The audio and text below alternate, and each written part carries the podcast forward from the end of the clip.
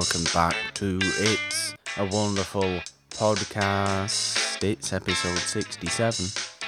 And um, we had a nice horror movie last week with Ashley Davis, uh, Night of Living Dead, for episode 66. But, you know, there's no real significance to the number 67. So back to normal movies on It's a Wonderful Podcast.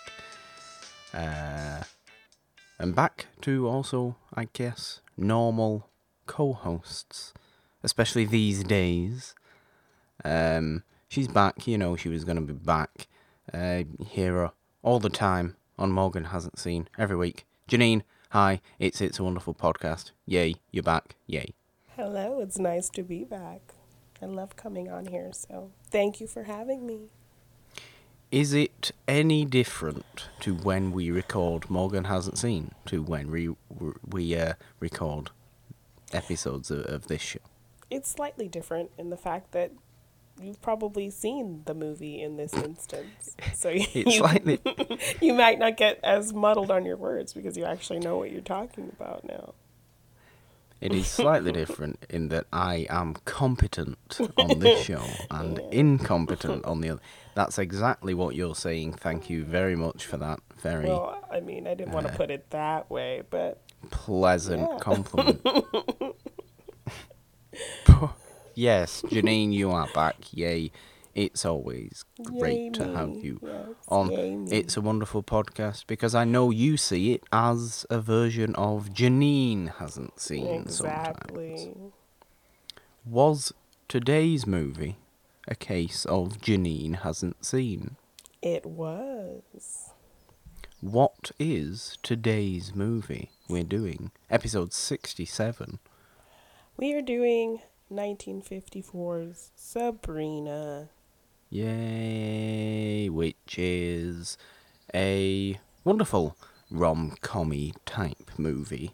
Billy Wilder. We're, we've been on a, a little bit of a Billy Wilder high recently, thanks to our double indemnity episode that I was joined by uh, James White Yay, to talk about that movie, and we talked a bit about Billy Wilder in general.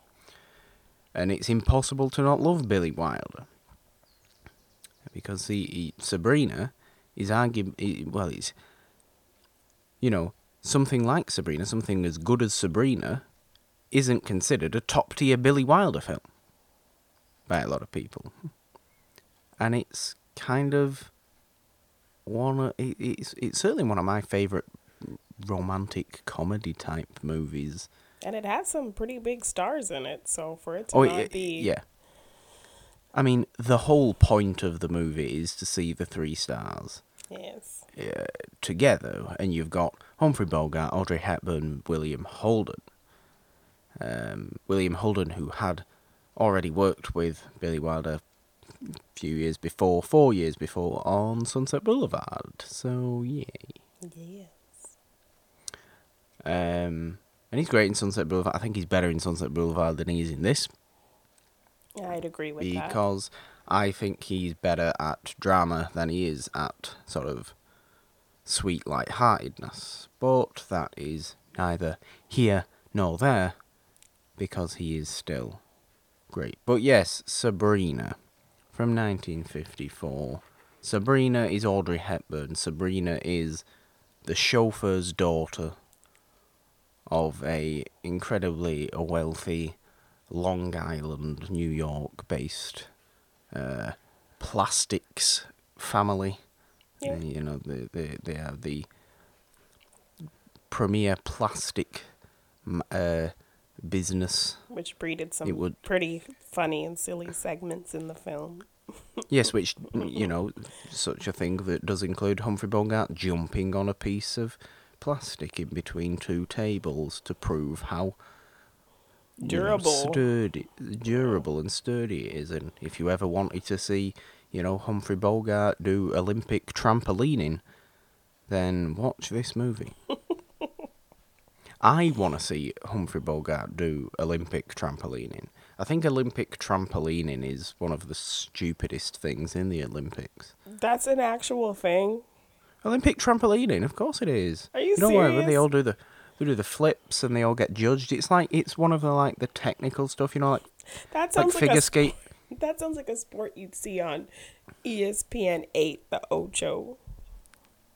But you know, like you get you get like in in in like figure skating and stuff and gymnastics, where they have like the judges and they all go, "Oh, that was a eight point five or something."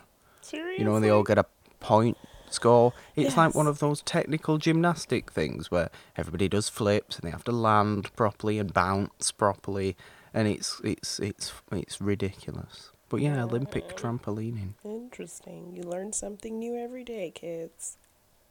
It probably doesn't get a lot of coverage as opposed to you know, athletics and swimming Obviously not. when when the Olympics are on. But uh, yeah.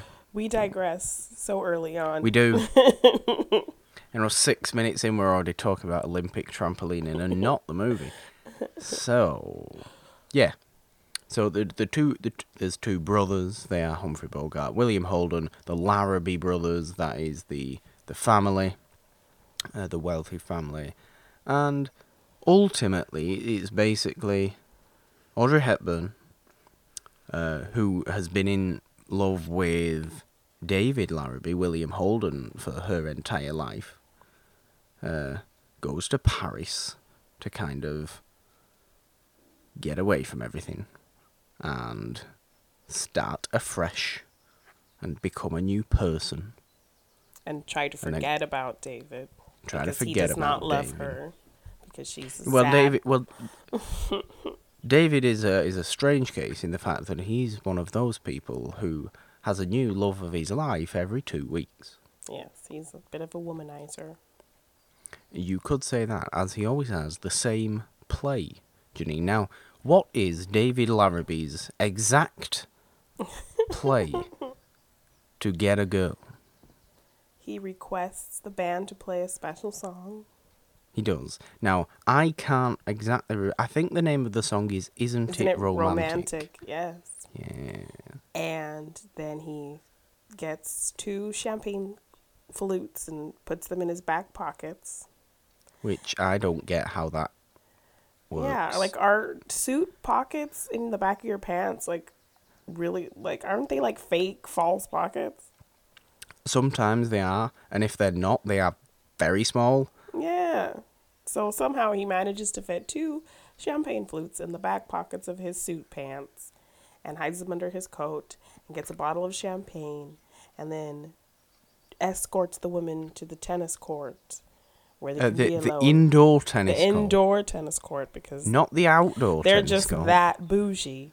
And yeah, then he has a nice little romantic dance and a little flirty flirty and drinks some champagne and so fancy. And then whatever, whatever, whatever happens. Yes. And Sabrina Um, sees this every time they have a big party because she's watching from her tree these fabulous parties and watching David and wishes that were her because she's so in love with him. Yes. I mean, it can't be very nice. I, I don't get why Sabrina does this. Yeah, it's like mean- torture. She's torturing herself. Why is she watching it all? yeah. Just. I, guess to know. stimulate her imagination, just so she can Well, put herself yeah. in that position in her mind, I guess. I suppose. I suppose. Um, do you know what actually is, saddens me about this movie? Is that All uh, the we are told- suicide attempts. Well, yes, that too. um, but we are also told that there is an indoor swimming pool and an outdoor swimming pool. I don't recall ever seeing a single swimming pool. Yeah, ain't nobody got no budget for that. they have budget for an indoor tennis court and an outdoor tennis court. Yeah. Well, they only show the outdoor tennis court for like five seconds. Hmm. Hmm. That's that's your biggest complaint. If that's your biggest complaint about the movie, then I think Billy Wilder did a pretty good job. Billy Wilder always does a pretty good job. I, I, I, I love this movie. It does start with that narration as well from Audrey Hepburn, um, basically describing How rich the these people situation. are. Yeah. Yeah, the describing the Larrabee estate, and that's kind of cool. Um, I like that.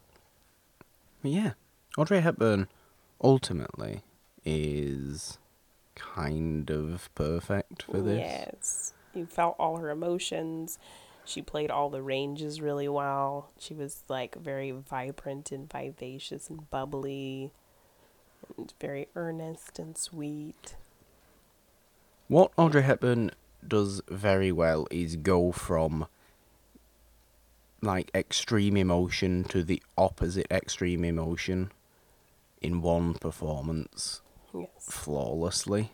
She can go from like very kind of doe eyed to very like smart and intelligent and yeah. And then sa- and then really sad Yeah. and then you know silly Yes. and kind of yeah goofy sometimes even. Uh, i always say i prefer roman holiday audrey hepburn to sabrina audrey hepburn. Um, simply i think that is simply because in obviously roman holiday she is she's the rich princess who wants to have a silly day rather than the poor chauffeur's daughter Who wants the rich person's day? who who goes to Paris and becomes fancy. yeah. Um, she, I mean, she's kind of equally silly in both, Oh, yes. but there's there's also a little bit more. I mean, the the end of Roman Holiday is very emotional, but this one she she she's kind of allowed to show more of a acting, more of a Range, yeah. emotional acting. Yeah. in this. And like you said before, there's the whole sort of let's you know start all the cars and gas ourselves, which is nasty. So she gets very depressed and, and sees David with another woman, and she decides that she can't take it. So she writes a letter and goes into the garage and turns on all the cars and lays there to breathe in all of the carbon monoxide. But then, which is is is very. Na- I believe as well. Eight cars in the chauffeur's uh, garage, garage. garage. Garage. garage. I refuse to say garage. It sounds strange. It's called a garage. No, no, that's not correct. So, Um, yeah, just just more more facts for uh, Schmoedown studying. How many cars did the right. chauffeur have in in 1954 Sabrina? Eight, eight cars, five points. Uh, five points for Game. Gryffindor. five points for Janine. She wins the game exactly. See, Oh, useless you. facts Thank help. Janine. Yes, I appreciate that. And then useless facts do help. She is found by Humphrey Bogart. Yes. Yay. Who, um, I believe Janine finally realised how small Humphrey Bogart is. Yes, he's a tiny little man. he's a teeny little Eh. man. Yeah. I mean, truly he is. Truly he is quite small. I mean, he's not Danny DeVito, No. but he's not. Um, I mean, he's heralded as this like Hollywood tough guy, and then you see how kind of tiny he is, and it's like, This is the strange thing. Humphrey Bogart to me has never had a archetype to him. are you sure? You know, yeah, I'm Pretty sure he He's- kind of has that archetype to people. he is, but he's also a romantic lead, and he's also a detective, and he's also I like think the a detective thing is what people get the tough guy vibe from. Meow, meow. well, yeah. I I mean, I guess, but he's I mean, he's not a tough guy in the same sense that like James Cagney's a tough guy. Just guy. tough guy, as in like he's very serious and somewhat stoic, and you know, like He- that. He is. He's serious, but in his own kind of clever way. He's not serious in the set in the In the sense He's that he's dull, he's serious in the Yeah. sense that he's he's direct. yes. He he do he never. Yeah, Bogart never uh, and he's sort of. he's charming. He has some charm. oh, he's charming. Yes. He's charming for sure, but yeah, he he, he is kind of always playing a, a direct character, even whatever he's playing. He'll never kind of um, he'll never get overly emotional, even when it's a really emotional moment, like later on in Sabrina. Bogart's just like it's almost like rational. Like this is what makes the most sense right now, so I'm gonna do this Exactly. rather than um, express I'm- any like deep emotive feelings. Yeah. So he's Which, I mean, I- Linus. he's Linus, He the Linus. older brother, who's Yeah. all I about mean, I- work and all about business. Unlike David, who just likes to have fun. Yes. But I mean, Linus keeps the business afloat. If Yes. Linus didn't keep the business afloat, David wouldn't be able to do all the fun stuff he's doing. Yes. Um, but no, I, I, in general, like Humphrey Bogart. Um, I know people do say, obviously. I mean, he's more. I feel like he's more I, an iconic actor than a sort of greatest actor of all time. Maybe that's simply because he was probably a bigger, or, or one of the bigger celebrities Of the time. in Hollywood rather than, you know, sort of one of the premier actors. Um, I feel I feel like you know, look at the time. I feel like you've got people like Jimmy Stewart and people like that who are way better actors. Cary Grant and Clark Gable and Yeah, who are you know way better actors, and especially I, f- I, f- I also feel like uh, the women are much better at acting. In, I've always I've always thought that in this whole era that we, you know, more often than not talk about on this show, the women are better actors than I the never men. really thought about that until you said it, and I'm like, it's kind of true. you you can rattle off names of top draw actresses from this time more so than you can go you can you can name iconic men for sure and you can certainly name iconic women but in terms of actual performances Performances, range, talent, yeah.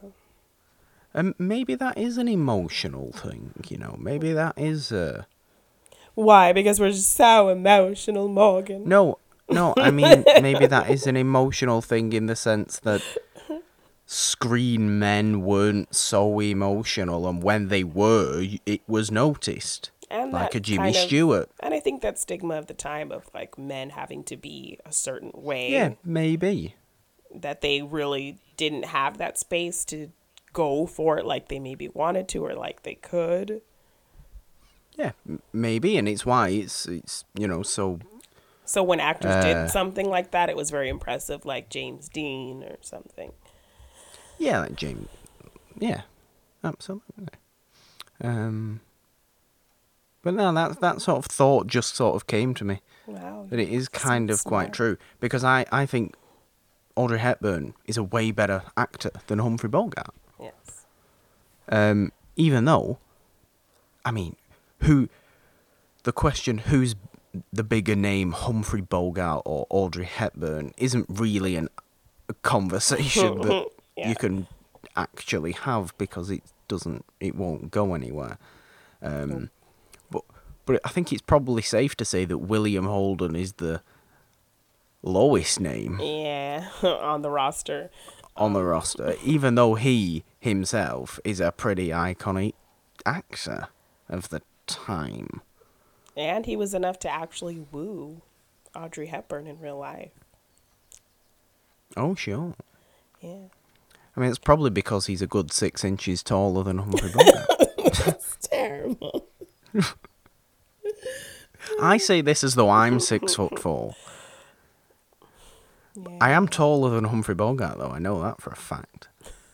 so uh, I can always hold that card, and I am I am happy about that. It's very impressive. Oh, thank you. But yeah, um, we've set up the whole movie. What are some standout uh, moments, standout aspects of this movie for you? Um, I like when her and uh, Linus are on the boat together. You kind of yeah, kind of when they're is- going sailing. Yes, and they're listening to that "No More Bananas Today" song. What is that song even from? I don't know. What is what is uh, it's such a it's Have such, you it's a- heard that on something ridic- else before? Yes, Seriously? absolutely. I, as a as a young child, at like seven, seven eight years old, was in a uh, like a theatre stage uh, production group. Right, we do shows and stuff. Right, it was a whole it was a whole thing. You know, I was going to be an actor on the stage Yeah. didn't work didn't work out um one of the shows because there was like a few different groups from around this area Mhm. um one of the sort of yearly shows i think i was i was only there for like three years um one of the one of the groups of younger kids from somewhere else that you know not the one I went to. Like they did a whole did a whole like vocal performance and thing to "We Have No Bananas," Seriously? and it was like, yeah, Oh my god. they did, Interesting. and I believe they were all dressed as monkeys. Wow. Okay. I didn't realize that I have the like, vi- that I, popular. I have I have footage of this somewhere. You'll have to dig it up. I want to see that. I have footage of this somewhere. Um, that is where I have heard that that before. I I completely forgot it was actually in this movie. It has been maybe a, it is, it's been over a year since I last saw Sabrina. Um, but, But yeah, yeah. it's just if you want to realize it, it's kind of the perfect thing to realize that this is also a little bit of a silly, goofy movie. Yeah, they like pepper in some silly, funny moments. But I liked this moment just because it was kind of showing her and Linus kind of bonding. Because Linus's whole plan is when she comes back from Paris, she's very glamorous. David Yeah. sees her, picks her up, and doesn't realize it's Sabrina, this dorky girl who lived up, you know, in their garage. And then once he realizes it's her, he's she's the one he's in love with for for the week for the week. while he's engaged to somebody else. And the person he's Yeah. engaged to is very important to the family business because the sugar cane that they mine or whatever is what they use in their fancy plastic. It's essentially an arranged marriage. Yes. So David is marrying this girl essentially so that Linus can make a business merger with her father. So mm-hmm. now him being all smitten with Sabrina could derail this merger for the business. So Linus steps in to distract Sabrina and get her away from David so that you know him and his fiance Yeah. can progress with what's going on with them.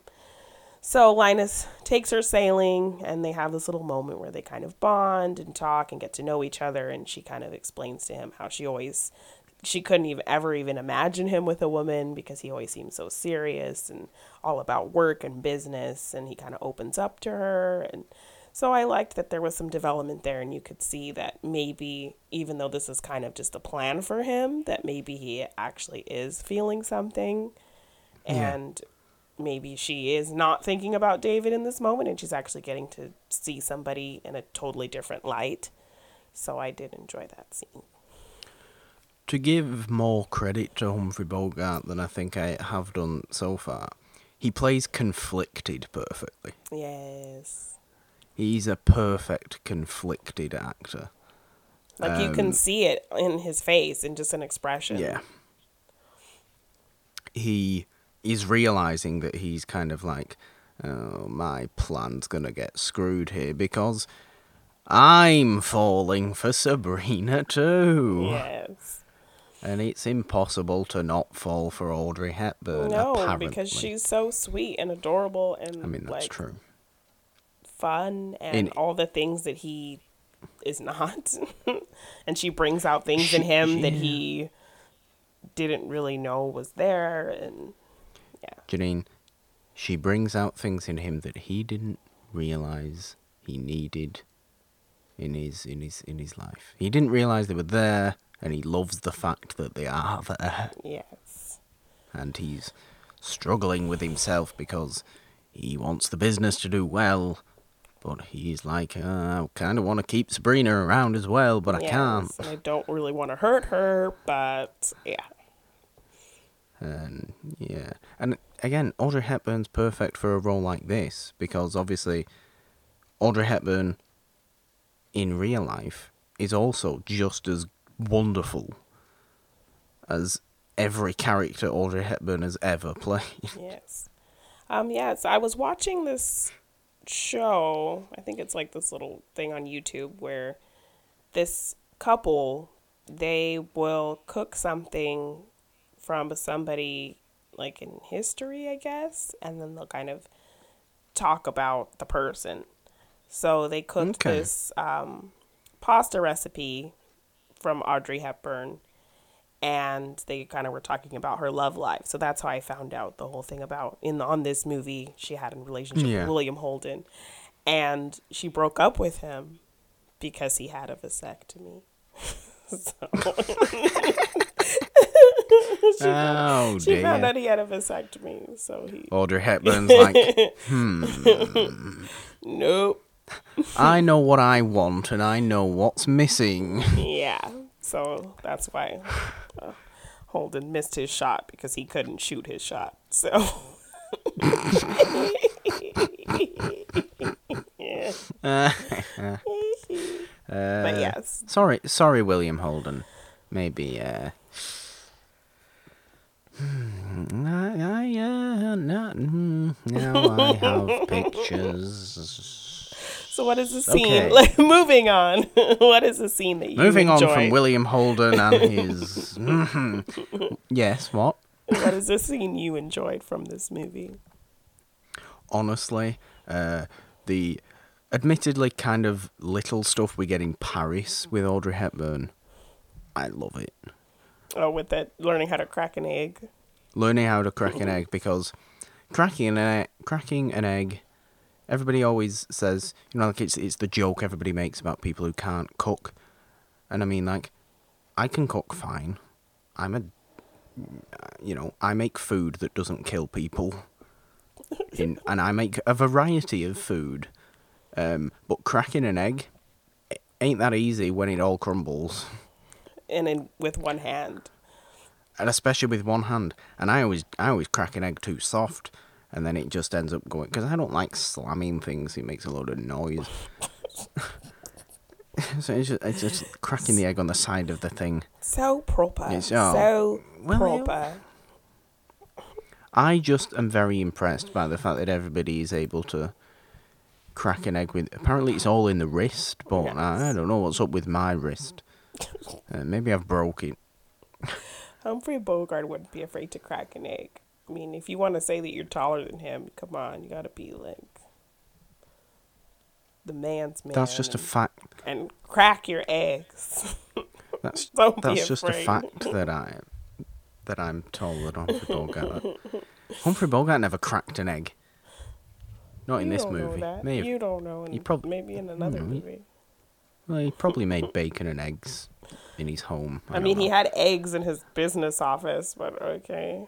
he did have eggs in his business office. We we must call into question the fact that Humphrey Bogart or Linus had a apparently big has a full of fresh kitchen. eggs in his office. He has a full kitchen in his office at the plastics company. Why? Nobody knows. There never appears to be anybody else in there unless he calls them in there. yeah. So, uh, does he just make an omelette in his spare time? Maybe. Maybe. Maybe he likes uh, a, a- a some scrambled egg. And he just decides, I know what I'm going to do now. I don't have to do anything for the next 10 minutes. I'm gonna make an egg. Yeah. Mm, What uh, what was I talking about? your one of your favorite scenes was oh, yeah, the Paris. Yes, Yes. the Paris stuff. Um, yeah, I just find it kind of really funny because she's kind of getting f- uh, frustrated with herself. yeah trying Yeah, to make a that she- souffle and realizing her souffle didn't rise because she didn't even turn on the oven. She, uh, yeah, it's very much kind of, she knows nothing. She's so terrible. Boo, boo, Sabrina. And uh, it doesn't help the fact that the, um, obviously the the sh- the teacher, the chef teacher, is the most French Frenchman you've ever seen Oh, in yes. all of France. One of the many great mustaches in this film. And speaking of mustaches. Yay, the Mustache Hall of Fame is back. and we, uh, in fact, we do have to also um, induct, who we didn't induct a couple of episodes ago when you were last on, when we were doing Laura. Oh yeah. Um, Clifton Webb in Laura, uh, who was um, what was his name? I don't remember his name now. Mister Mister. It was a bit Lydecker. Mister yes, Lydecker Lydecker. in Laura. Clifton Webb. He he's the probably the best performance in the movie, and uh, he is now in the Mustache Hall of Fame, and we should have put him in before, but he is in now. So yay, applause for Clifton Webb. applause for Clifton Webb. Now, And, if um, you if you have a great mustache in life, but not in the particular movie that we saw you in, does that count?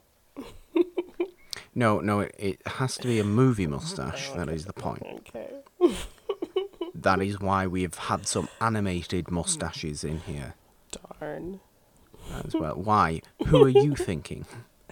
I wanted to induct our boy Lionel Richie. I don't think he had a particularly nice mustache in The Preacher's Wife, but he, he is known for having a very nice mustache. Lionel, Lionel Richie is In known for having a nice mustache. I mean, you know, that's how we got all the baby girls, yeah. from his mustache. That's how he got them all. It was his mustache. And his great Lionel performance as a skeezy club owner in The Preacher's Wife. The Who just Preacher's talk like Wife. this. I'm Lionel Richie, baby girl, yeah. Still will never understand why he felt the need to talk like that in that movie. But yeah. I'm Sorry, I had to give you all the return of Lionel. Come home with me, girl. Yeah, baby girl, see sing my us a song. mustache. Sing us a song, and I'll show you my mustache, baby girl. You can see my mustache up close. If you come closer to me. Uh, if you have no idea what we're talking about, go and listen to the episode about the bishop's wife. Or don't and just have no idea what we're talking about because that's, that's just even better. with Lionel Richie. Um, do we put Lionel Richie in the mustache? Because? I'm pretty No, sure I- he didn't no. have a mustache in the pre- in the preacher's wife, did he? No, no, he didn't. And also, in the preacher's, the preacher's wife was wasn't a "It's a Wonderful" podcast movie. It was a deja vu movie on "It's a Wonderful" podcast. Um, I think it would be it would do a it would annoy the rest. it would annoy the rest of the inductees of the Mustache Hall of Fame to have a modern Richie was allowed mustache. To have a modern mustache in their club. Yeah, and to, to also yeah. Uh, I mean, fair mod. You say modern mustache. um, I you know, a mustache that was mainly, you know, a uh, uh, a mustache that was uh, mainly sported in the seventies and the early 80s. eighties. Yes, well, that's modern in on this show. It is. it is, and, and I, I, you know, that's the way I, I, I like it. But no, I feel like Lionel Richie, as as much as that mustache might have gotten him all what he wanted on in other life, circumstances. Yes. in other circumstances, and he would have, you know, welcomed any any woman to come and touch his mustache. um, here, come on, stroke my mustache. Girl, You wanna stroke, you wanna stroke my mustache? Yeah. a song and get to stroke the mustache. Yeah. Use both hands to stroke your mustache. No, no, that's got weird Okay, again. that's too far. Um, too far. Too far. Okay. Va- Back up, back up, back up, back up. No more Lionel. Um, but yeah, Clifton Webb, Mustache Hall of Fame from Laura. And the reason we actually bring this up is the French chef Marcel Hillaire is in the Mustache Hall of Fame and maybe one of my favourite Oh, mustaches was in the. Mustache Hall of Fame. It's tiny, it curls up, and it's thick. Yeah. It is the Very most French mustache. Yes. And he is the most French chef man you have ever seen this side of Ratatouille. You know who else also had a wonderful mustache? Everybody in this movie, Particularly every man in this movie, Father Larrabee. Father Larrabee. He was the comic relief of this film. Yes. When he- things got he- very he romantic or very kind of serious or emotional or a bit dramatic, Father Larrabee was there. the dad of the two sons would come in with some silly little skit. Well, he, he he just didn't like anything that was going on. Yes, he was very complaining and whiny. And there's a whole sequence where Linus is talking, and you're really maybe not supposed to be paying too much attention to what he's doing, but he's at the bar in the office trying to make a martini. And he can't get the olive out of the jar, so he just does all this nonsense to try to get it out of the jar until he just gives up and just pours his whole martini into the jar. And he's still fussing with this olive so much that in the middle of Linus talking, he breaks the jar and stuffs the olive in his father's mouth. I mean, or Yeah. Linus finds his father smoking in his closet because the mother does not like smoking in the house. So Linus opens his closet and all this smoke comes out, and the father's just standing there smoking a cigar. Like, okay. I mean, the sight the sight of an old man in a full tuxedo in a wardrobe smoking a cigar uh, and also a very large cigar yes. m- covering all of Humphrey Bogart's nice suits With in a smoky- really strong tobacco smell. And he uses the excuse, oh, it, it keeps away the moths. like I love that they took the time to like do a little commentary on that. Like you that's what you're thinking. That's what we're all thinking. Like he's gonna make all his clothes stink. And then at that moment when you're thinking that he says Oh yeah, Yeah. it keeps the What moths away. It, uh, he As is if he knows what we're thinking. he is very funny. Yes. He is. I, I do like. He does have a good. He does have a good mustache, but there is a rule that we only allow one, One. mustache per movie in the Mustache Hall of Fame, and it just so happened that The chef had a beautiful you know it Frenchy takes French. more. Gr- it takes more grooming to make a mustache like that than it does to make a mustache like Father uh, Larrabee's. As admittedly funny as Father Larrabee is, um, in every situation because he literally is always with a martini and a cigar, Yes. and he's always upset. Complaining about something. he seems to love Sabrina's father, the chauffeur, you know, Mr. Fairchild. Um, just because he's been around the family for so many, so many years, decades.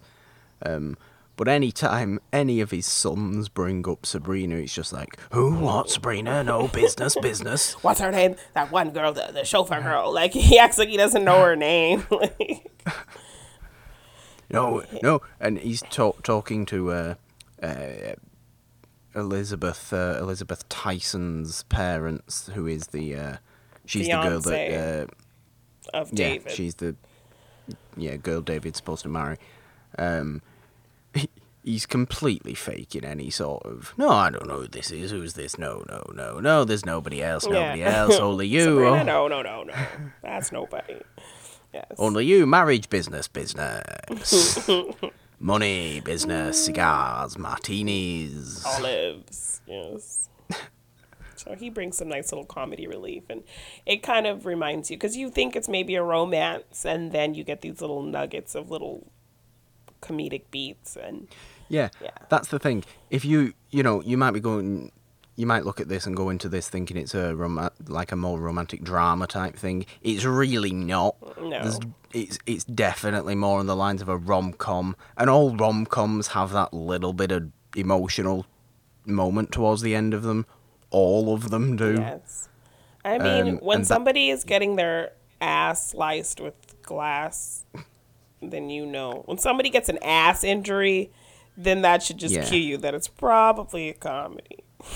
I mean, how have we not talked about this? I yet? don't know. Janine, please, please talk about the fact that uh, William Holden, that David, man, you know, So, as Yeah. I mentioned, part of his signature move on the ladies, the baby girls, is to put Lionel the, Richie is involved. put the flutes in his back pockets. So he's doing this move for Sabrina. He say plays the song. Sabrina knows all the moves. She knows what's coming. She goes to the to the indoor tennis court to wait for him. And as he's making all his plans, Linus knows what he's about to do, and he needs to stop it. So he grabs David before he can go out there, tries to convince him to not go out there. He sees that he has the glasses in his pocket. So he gets David to sit down because he knows that'll put him out of commission. And yes, as David sits, the glasses break and claw up his butt. with And, some yeah. some not so great acting from William Holden with his uh, reaction to sitting on some glasses was very silly. I mean, you don't think it was great acting. I, I, I don't really pay that. I, it was just a scream.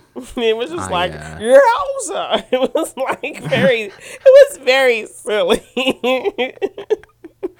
Well, this is a silly movie. What do you want from him?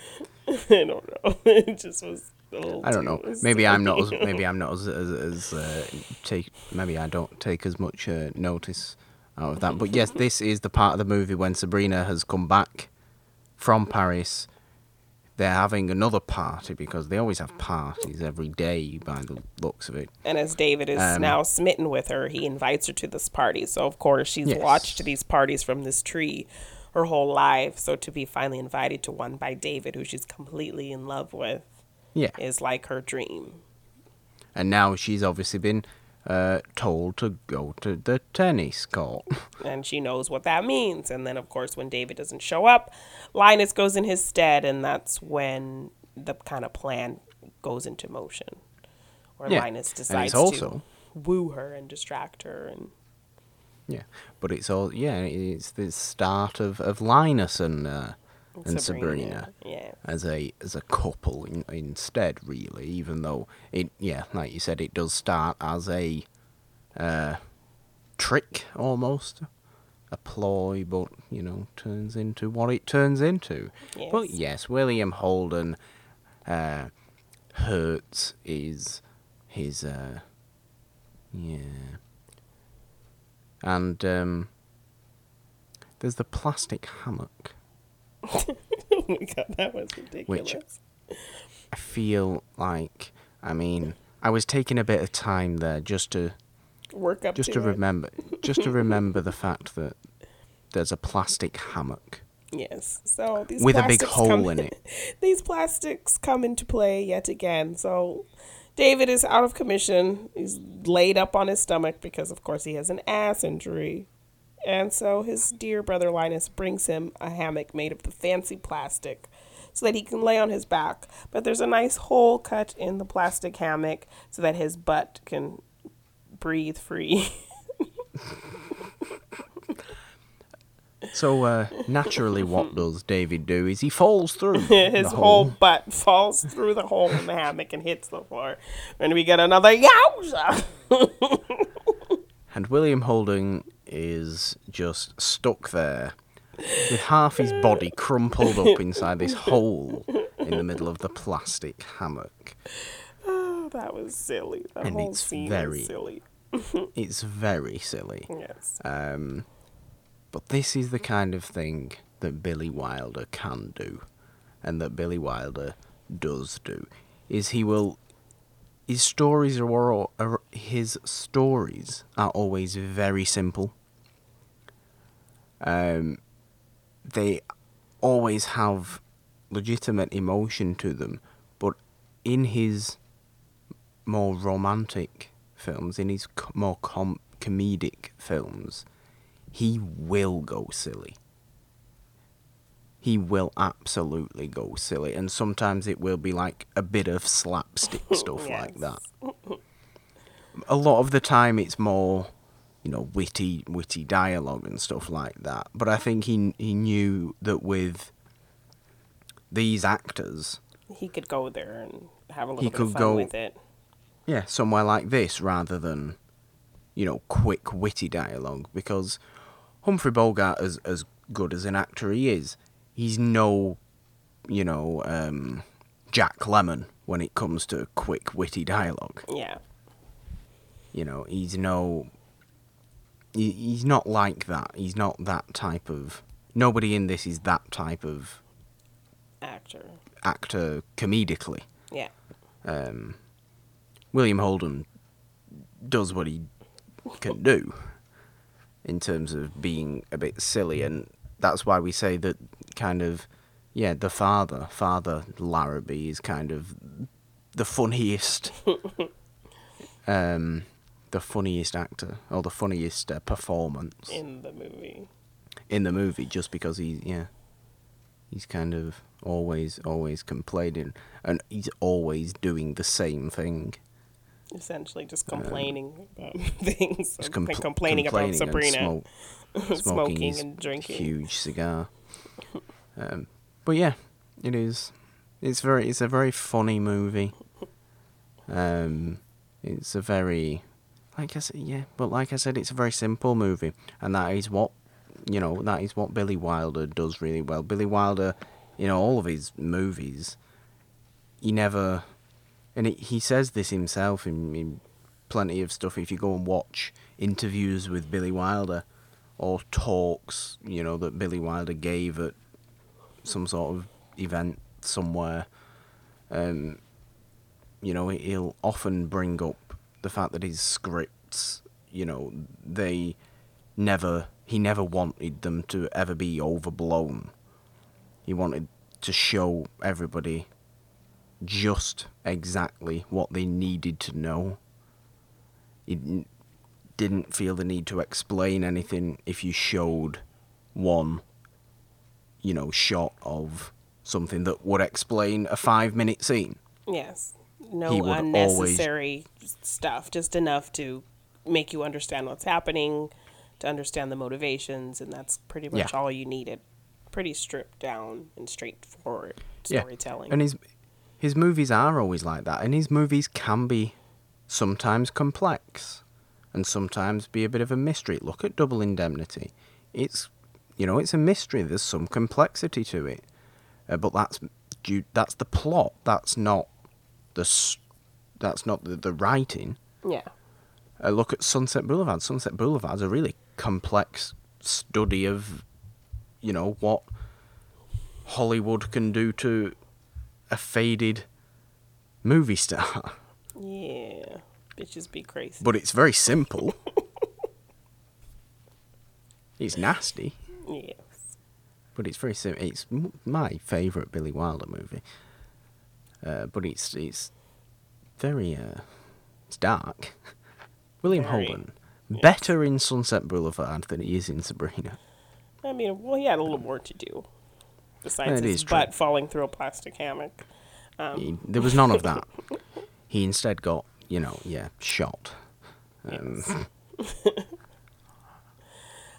But yes, but yeah, that's what that's. That, sorry, that's what um, that's what Billy Wilder does really well. Is create these very simple stories that seem bigger, and that seem um, that just the uh, I'm trying to think of the word. They play out so tightly, and just so nothing is overdone no. It may it means you kind of have to pay attention, but it also means you want to pay attention. Yeah, because you get all You- you you- need if you're just really looking at it. Whereas you know some movies, obviously, are a bit over bloated. yeah, they they might tell, you know, the same story, but you can you you know you, you can tell the same story in 15 minutes that you can in two minutes. It just depends who's writing it. Yeah. and it can come off the exact same. And in some ways, it can come off better because you're not bored for 15 minutes going over the same explanation. Yeah. Um, but yeah, that's all. That's that's the kind of strange my uh, strange thoughts. I apologise. It is early morning. I've had a coffee. I'm a little. Uh, I'm a little coffeeed up right now. so my mind's all darting around Perfectly all right. perfectly. Um, but yeah, I mean, as a fan of rom coms and romance films, that's kind of my favorite genre. Um, it's nice to go back and look at early rom coms because it's kind of nice to see like what inspired what has come after and just Yeah. to see like what things are similar, what things are different, um, what people were doing then, what works. So yeah, it's nice to kind of explore that and see those things. And for me, I was way more familiar with the remake. I had seen that many times and know it very well. So I always wanted to go back and see the original and see how it compared and I mean, you talk about yeah, you talk about um, looking back on these older rom coms or older any older movie and seeing the inspiration for what has come since, yes.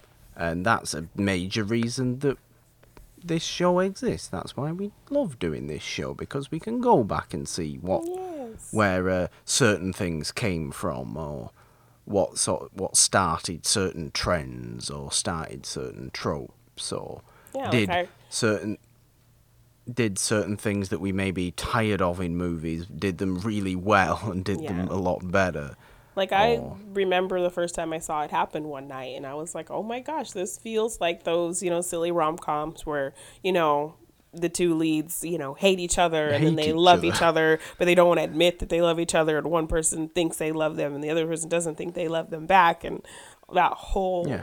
roundabout was done so well and I saw so many familiar things and I'm like, "Oh, that movie kind of copied that from this movie." Like yeah, that played a big inspiration for a lot of other movies that I love. So it was great to kind of see the origins of that.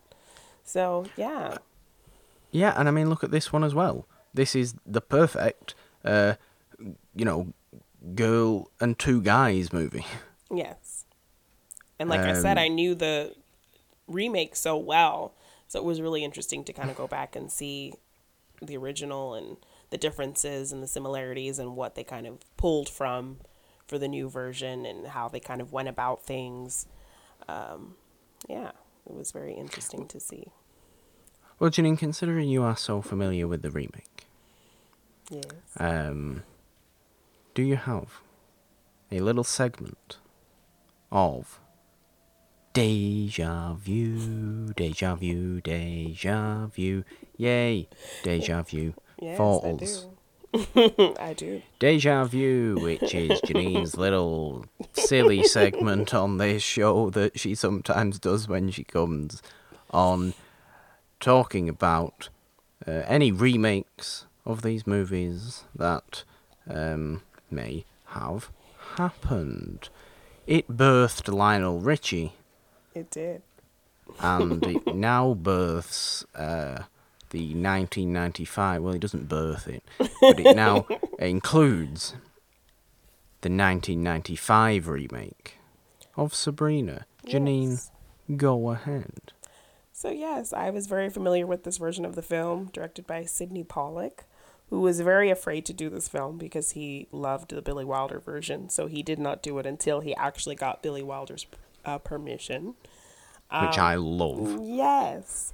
Um, so in comparing the two, I absolutely think the casting of Harrison Ford was perfect as Linus. He played that part so well. And I feel like he did bring a bit more emotion to it than Humphrey Bogart did. Like he he was very serious because you know everybody kind of knows Harrison Ford as like this grouch somewhat.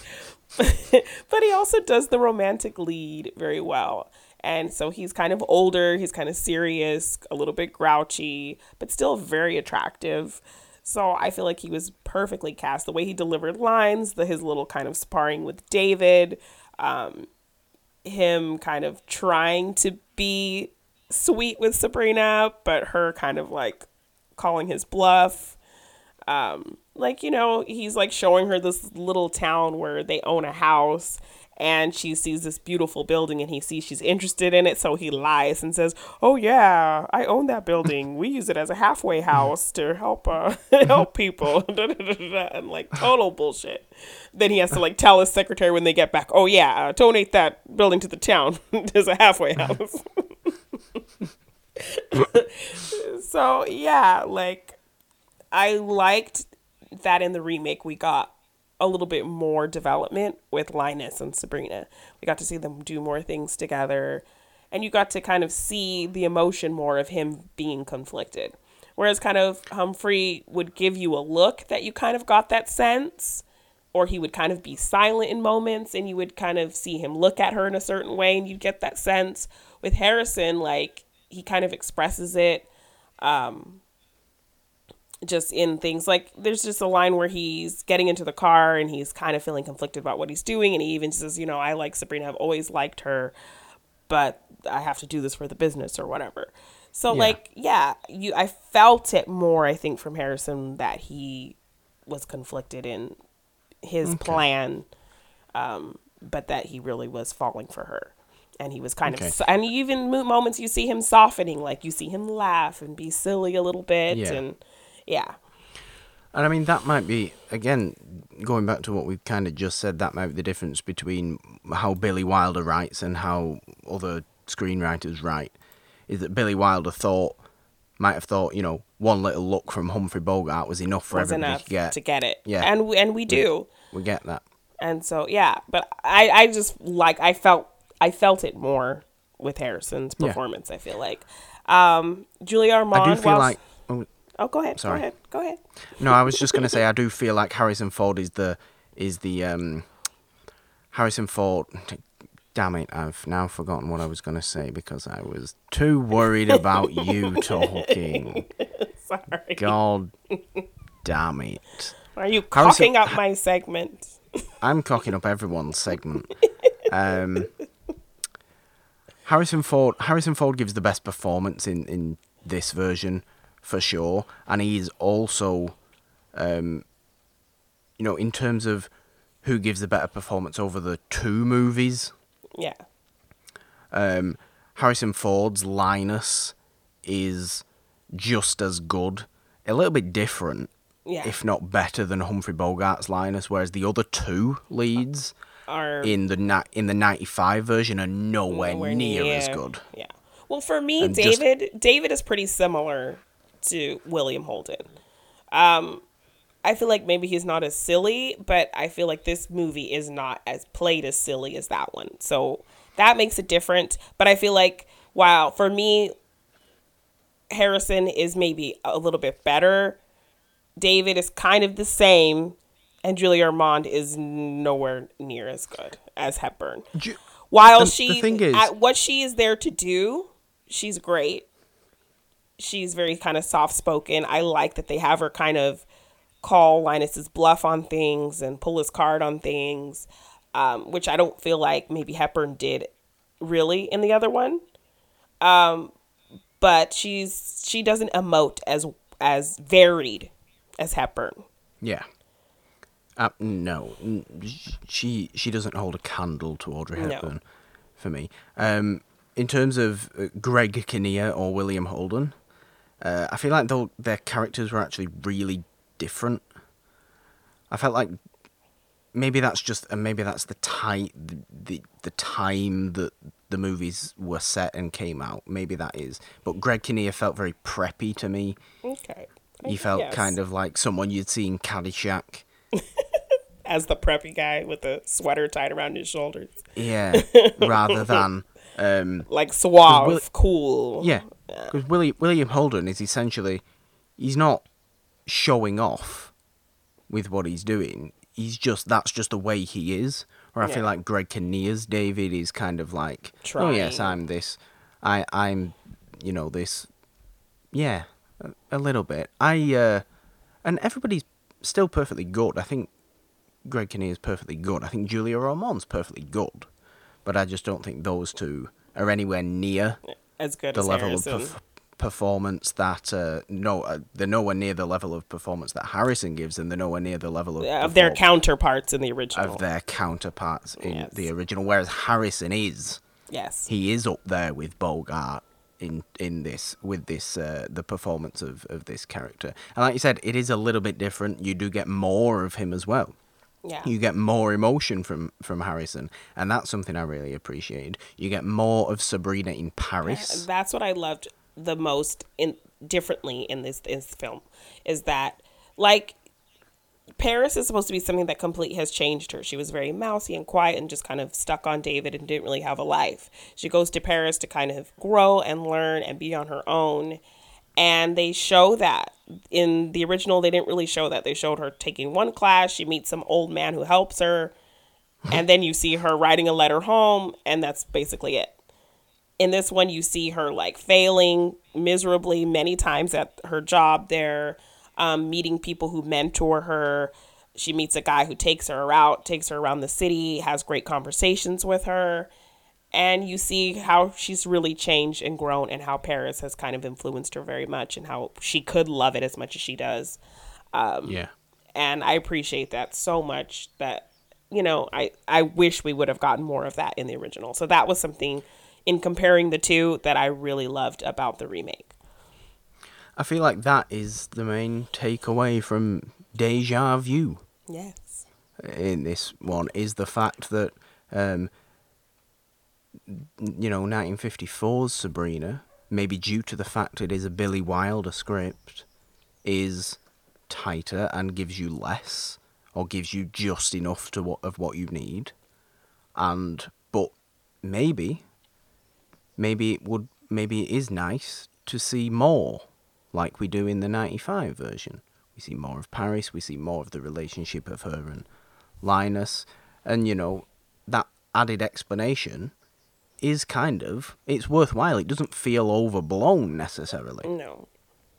um i don't think it's as pacey a movie No. but that's kind of what Billy Wilder always did. He made his movies really snappy. He wanted to keep everybody's Moving, going. attention all the yeah. time. Everything was going, even if it was a slow scene, everything was still going fairly quickly. Yes. And I Um, just have to give some props to Mother Larrabee in the remake. Of course, who is the counterpart to Father Larrabee. yeah, she is very original, funny. because- She has some great moments and some great lines and Yeah, she she she does. yeah she breaks the the tension and the bits of drama and like heavy romance and kind of that kind of stuff with her little commentary on things and yeah I mean, she yeah, she was great. I mean, I I I know her mainly as as Lydia Soprano from The Sopranos. Uh, obviously, Tony Tony Soprano's mother.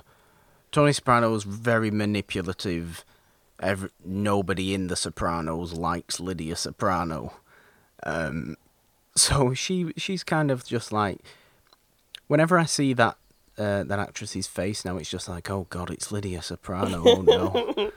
But you liked her in this movie and her. But I like no, I did like her in this movie because she was she was playing exactly the same role that the dad was playing in in the older one. Yeah, but she did have some heart at the end when she kind of heard Linus's plan to just leave Sabrina alone and just let her leave and pay her Yeah. off to kind of go. She was like, you know, I didn't raise you to do that. So I appreciated that they gave her some heart, unlike the father who was just like, get rid of this girl. Who? What's her name? I don't know. Like, she was actually like, you know, you're. Uh, how, what about Sabrina? You know, are you okay with hurting her? I did not raise you to be that kind of person. So she does have some heart and kind of instills that in him at the end. Um, but yeah, um, Yeah, there's there's more conversations in the 95 version that we know would have happened watching the 54 version. We know conversations like that must have happened to get us where we get. but as we discussed, we just don't. Wilder. Yeah, Wilder keeps it very tight and shows you only what you Yeah. he feels like you need to get what's happening and to get the characters' motivations, and we do get all that, which I really appreciate. And it's really great filmmaking to be able to do that, to be able to keep it Yeah. as simple as that with so many characters and kind of a a very uh, somewhat complex plot. Um, to keep it so tight and still give you what you need to know and get and get you a sense of these characters and what they're feeling in such a tight way. Yeah. There you have it, guys. Another installment of Deja Vu. De- you have to sing as well. Deja vu, deja vu, deja vu. That's um. We need to work on that. I think I feel like that probably sounded horrendous, but that's okay. Um, yeah. To wrap up, we might as well talk about the. In fact, what we haven't brought up yet is the fact that La Vie en Rose is played about four hundred a times through the billion movie. times. Meh. Yeah. And Audrey Hepburn actually sings a great version of La Vie en Rose, so oh yes, that's beautiful. great. That's that's uh, yeah, I love that. Um, in fact, that's kind of that's kind of one of my favourite scenes, and I haven't even talked about that. Uh, yeah, w- okay. And you get the cute that was one of my hat favourite scenes. That's very sweet. Yes. Yeah, the cute little hat moment between her uh, her and Linus tipping the uh, rim of the hat down, which yes. plays in to the At end the of the movie. end, Yes, I love things like that in romantic movies. Oh, so sweet. Because Romantic what happens at the end? So she's on the boat and she thinks she's alone on the boat because she knows Linus's plan. He told her that, yep, I was sending you off on your own. And she's like, okay, I guess I'll go off on my Back own. to Paris. Back to Paris because I love Paris anyway and you've broken my heart. And then a guy on the boat brings her a hat and he says, this somebody asked me to have you pull down the brim of this hat. And she's like, What? What? she's like looking around. And then there's Linus waiting for her on Comes. the boat. Yeah, Linus comes walking up doing his best Gene Kelly impression Yes. with his umbrella. With his umbrella. Because she that was also another callback. She always said she would watch him and see him with his briefcase and his umbrella and looking Yeah. all stodgy and serious. I mean, he, he does look stodgy and serious, but he's also clearly very happy that he got on the boat. Mm, yes, he is. So very sweet callback, which is something I love in romantic movies. So very nice ending. Very nice ending. We, we, we don't get a Sabrina 2 The Adventures of Linus and Sabrina in Paris. European road. Sabrina 2 European Road Trip, Oh gosh. which um, is not something anybody Sabrina feel 2 like needs to see. Electric Boogaloo. Absolutely not. You don't want to hear Um, the electronic funk version of La Vie en Rose. Of La Vie en Road. no, no, I do not want to. uh, I would much rather hear the traditional version of La Vie en Like Rose 20 billion 400 more times. Yeah. Um, even though it fits really well and it works really well in the movie, Yes. it is slightly played. Yeah, a little bit overused, Just- but hey. I mean, it, it, it's kind of like Oh, oh, France, oui, oui. France, Paris. We know. we know what we know. We know what French, French. What what's French? La Vie en Rose. Play it. Play it, play it, play it. Yes. Is there is there any more French songs that we know? No, no, it's just this one. Play it, play it, play it more. Could we play the French national anthem? Screw the French national anthem. We're Isn't it La Vie en Rose? Is, isn't that what it is? No, French national anthem isn't La Vie en Rose. I know. I'm just Come on, kidding. Billy Wilder, what are you doing? They should have been singing that in Casablanca instead. I, mean, yeah, that would have kind of made. Let's think about that. To That would have shown as a- him. That would have shown him. as a final thought, if you switched La Vie en Rose and the French national anthem in Casablanca and in this movie, how different it would have played out. Yeah. Mm. Everyone probably would have I fallen mean- in love. It's probably a little more serious to get rid of the uh, the French national anthem in in uh, in Casablanca because that scene's kind of like very we, we we've all come together as a you know as a people yes. Then the soldiers would have um, just fallen in love with the nearest person by them and it would have been happy ending right there. And it's hard to look at the world through rose tinted glasses when there's a war going on um Fair enough. Although, uh, and and also, yeah, I feel like the scene of Audrey Hepburn singing "La Vie en Rose," if that were, if she was instead singing the French national anthem, I'm sure we'd have all just been like, "Oh well, she clearly just wants to go back to Paris. yes. She's clearly turned French, and screw the rest of the movie." No, that that's just weird. That is just weird. Janine, do you have any final thoughts on the movie before we get out of here? Um, just as someone who knew the remake so very well, it was very nice to finally watch the original, and I greatly enjoyed it. Yeah. Um it's been like I said, it's been it's been a little while since I uh since I last watched Sabrina. And I like I like Sabrina. It's a it's an enjoyable movie. It's a sweet movie. It leaves you feeling all nice. Uh with that very pleasant ending. Some uh, some rom coms, of course, have a more of a bittersweet ending. This is not a bittersweet ending. This is a full blown yay ending. Yay ending with a nice little callback. And I must say, thank you to Thank you to me. Friend of our show Morgan hasn't seen. Oh, not thank you to me. No, no, thank you to you. Never friend, thank you to me. Friend and fan of our show Morgan hasn't seen. Carla. Carla Feast. Yes. Thank you, Carla, for suggesting this. Yes, there you go. So thank you, Carla. You're awesome. I mean, she is Morgan Hasn't Seen's number one fan, she is. She is. so she does have that honour. Um, yeah, there you go. I can't say much else about Sabrina. It's a wonderful movie. It's a sillier movie than you might think it is if you're going in watching it for the first time. And it is well worth uh, putting in a nice Billy Wilder marathon. And you can. Yeah. A Billy Wilder, a truly a Billy Wilder marathon can last several days. Um, Just put this one at the end Because- because so there's some there's some tough stuff in there, but great. There's some tough stuff in there. You could put anything at the end. You could put the apartment at the end. Lovely ending. Hashtag some Janine like it hasn't hot. seen. Hashtag some like it Janine hot. hasn't seen. You know the ending of Some Like It Hot, though. Nobody's perfect. Uh, gotta go. Come on. Osgood, I can't marry you. I'm a man. Well, nobody's Spoilers, Morgan. Spoilers. Sorry, do you not under- do you not realise that Jack Lemmon's a man? it's not a spoiler. Okay. there you go.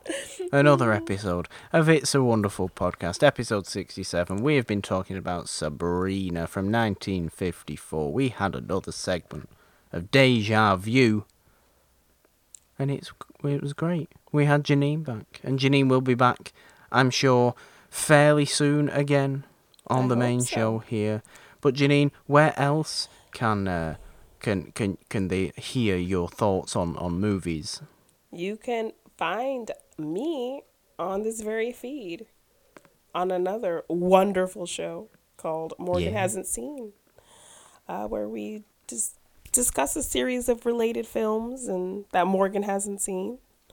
And Funnily enough, yes, and we go through them and we pick a bonus film related to those films and discuss that as well.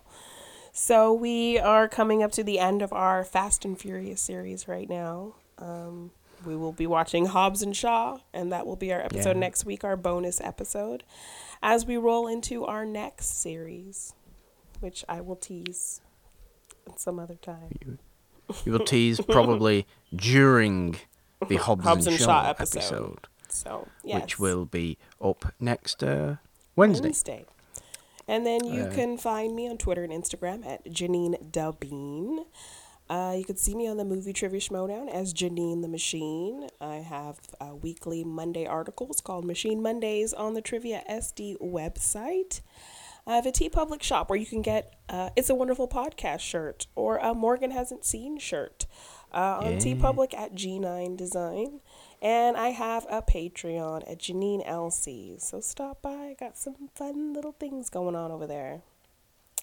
Got some fun little things going on everywhere, I do. and there's more fun little things going on on this podcast feed as well. Not only with Morgan hasn't seen, which is a great show, and you can listen to me and Janine be silly every week on that show, um, which is very fun. Or, uh, you know, there's also this show, the main show, the namesake of the feed. It's a wonderful podcast where we love to talk about older movies and yes, you can find the show on Apple Podcasts, on Spotify, Stitcher, Podbean, Castbox, Google Podcasts, and the rest of them. Leave those five star rating reviews on Apple Podcasts. It helps the show. If you love this show, or if you love Morgan Hasn't Seen, go and do that. You can find the show on Twitter at It's a Wonderful One. Find me on Twitter at the Purple Lawn with a three instead of the E in the because Janine. Three is the magic number. You see, that's what Janine always does. Every single week, Janine will do that, or Morgan hasn't seen. So you know, go and listen to that just just to hear that. But you can also find me on Instagram at just the Purple Dawn. Um, yeah, that is about it. I'm always on this show. It's great. I love talking about older movies. I love Billy Wilder, and I love Sabrina, and I also love Audrey Hepburn, Janine, because she's great. We all do. She's wonderful. and she's very silly, and she's very sweet, like us. and everybody's great. like us, we are also great, silly, and sweet. And isn't that just the perfect way to be? Guys, until next time, on It's a Wonderful Podcast, it will be episode 68. Maybe we'll do a movie from 1968, who knows? It'll be very nice if we did do that, but I don't know. So, until then, bye. Yowza!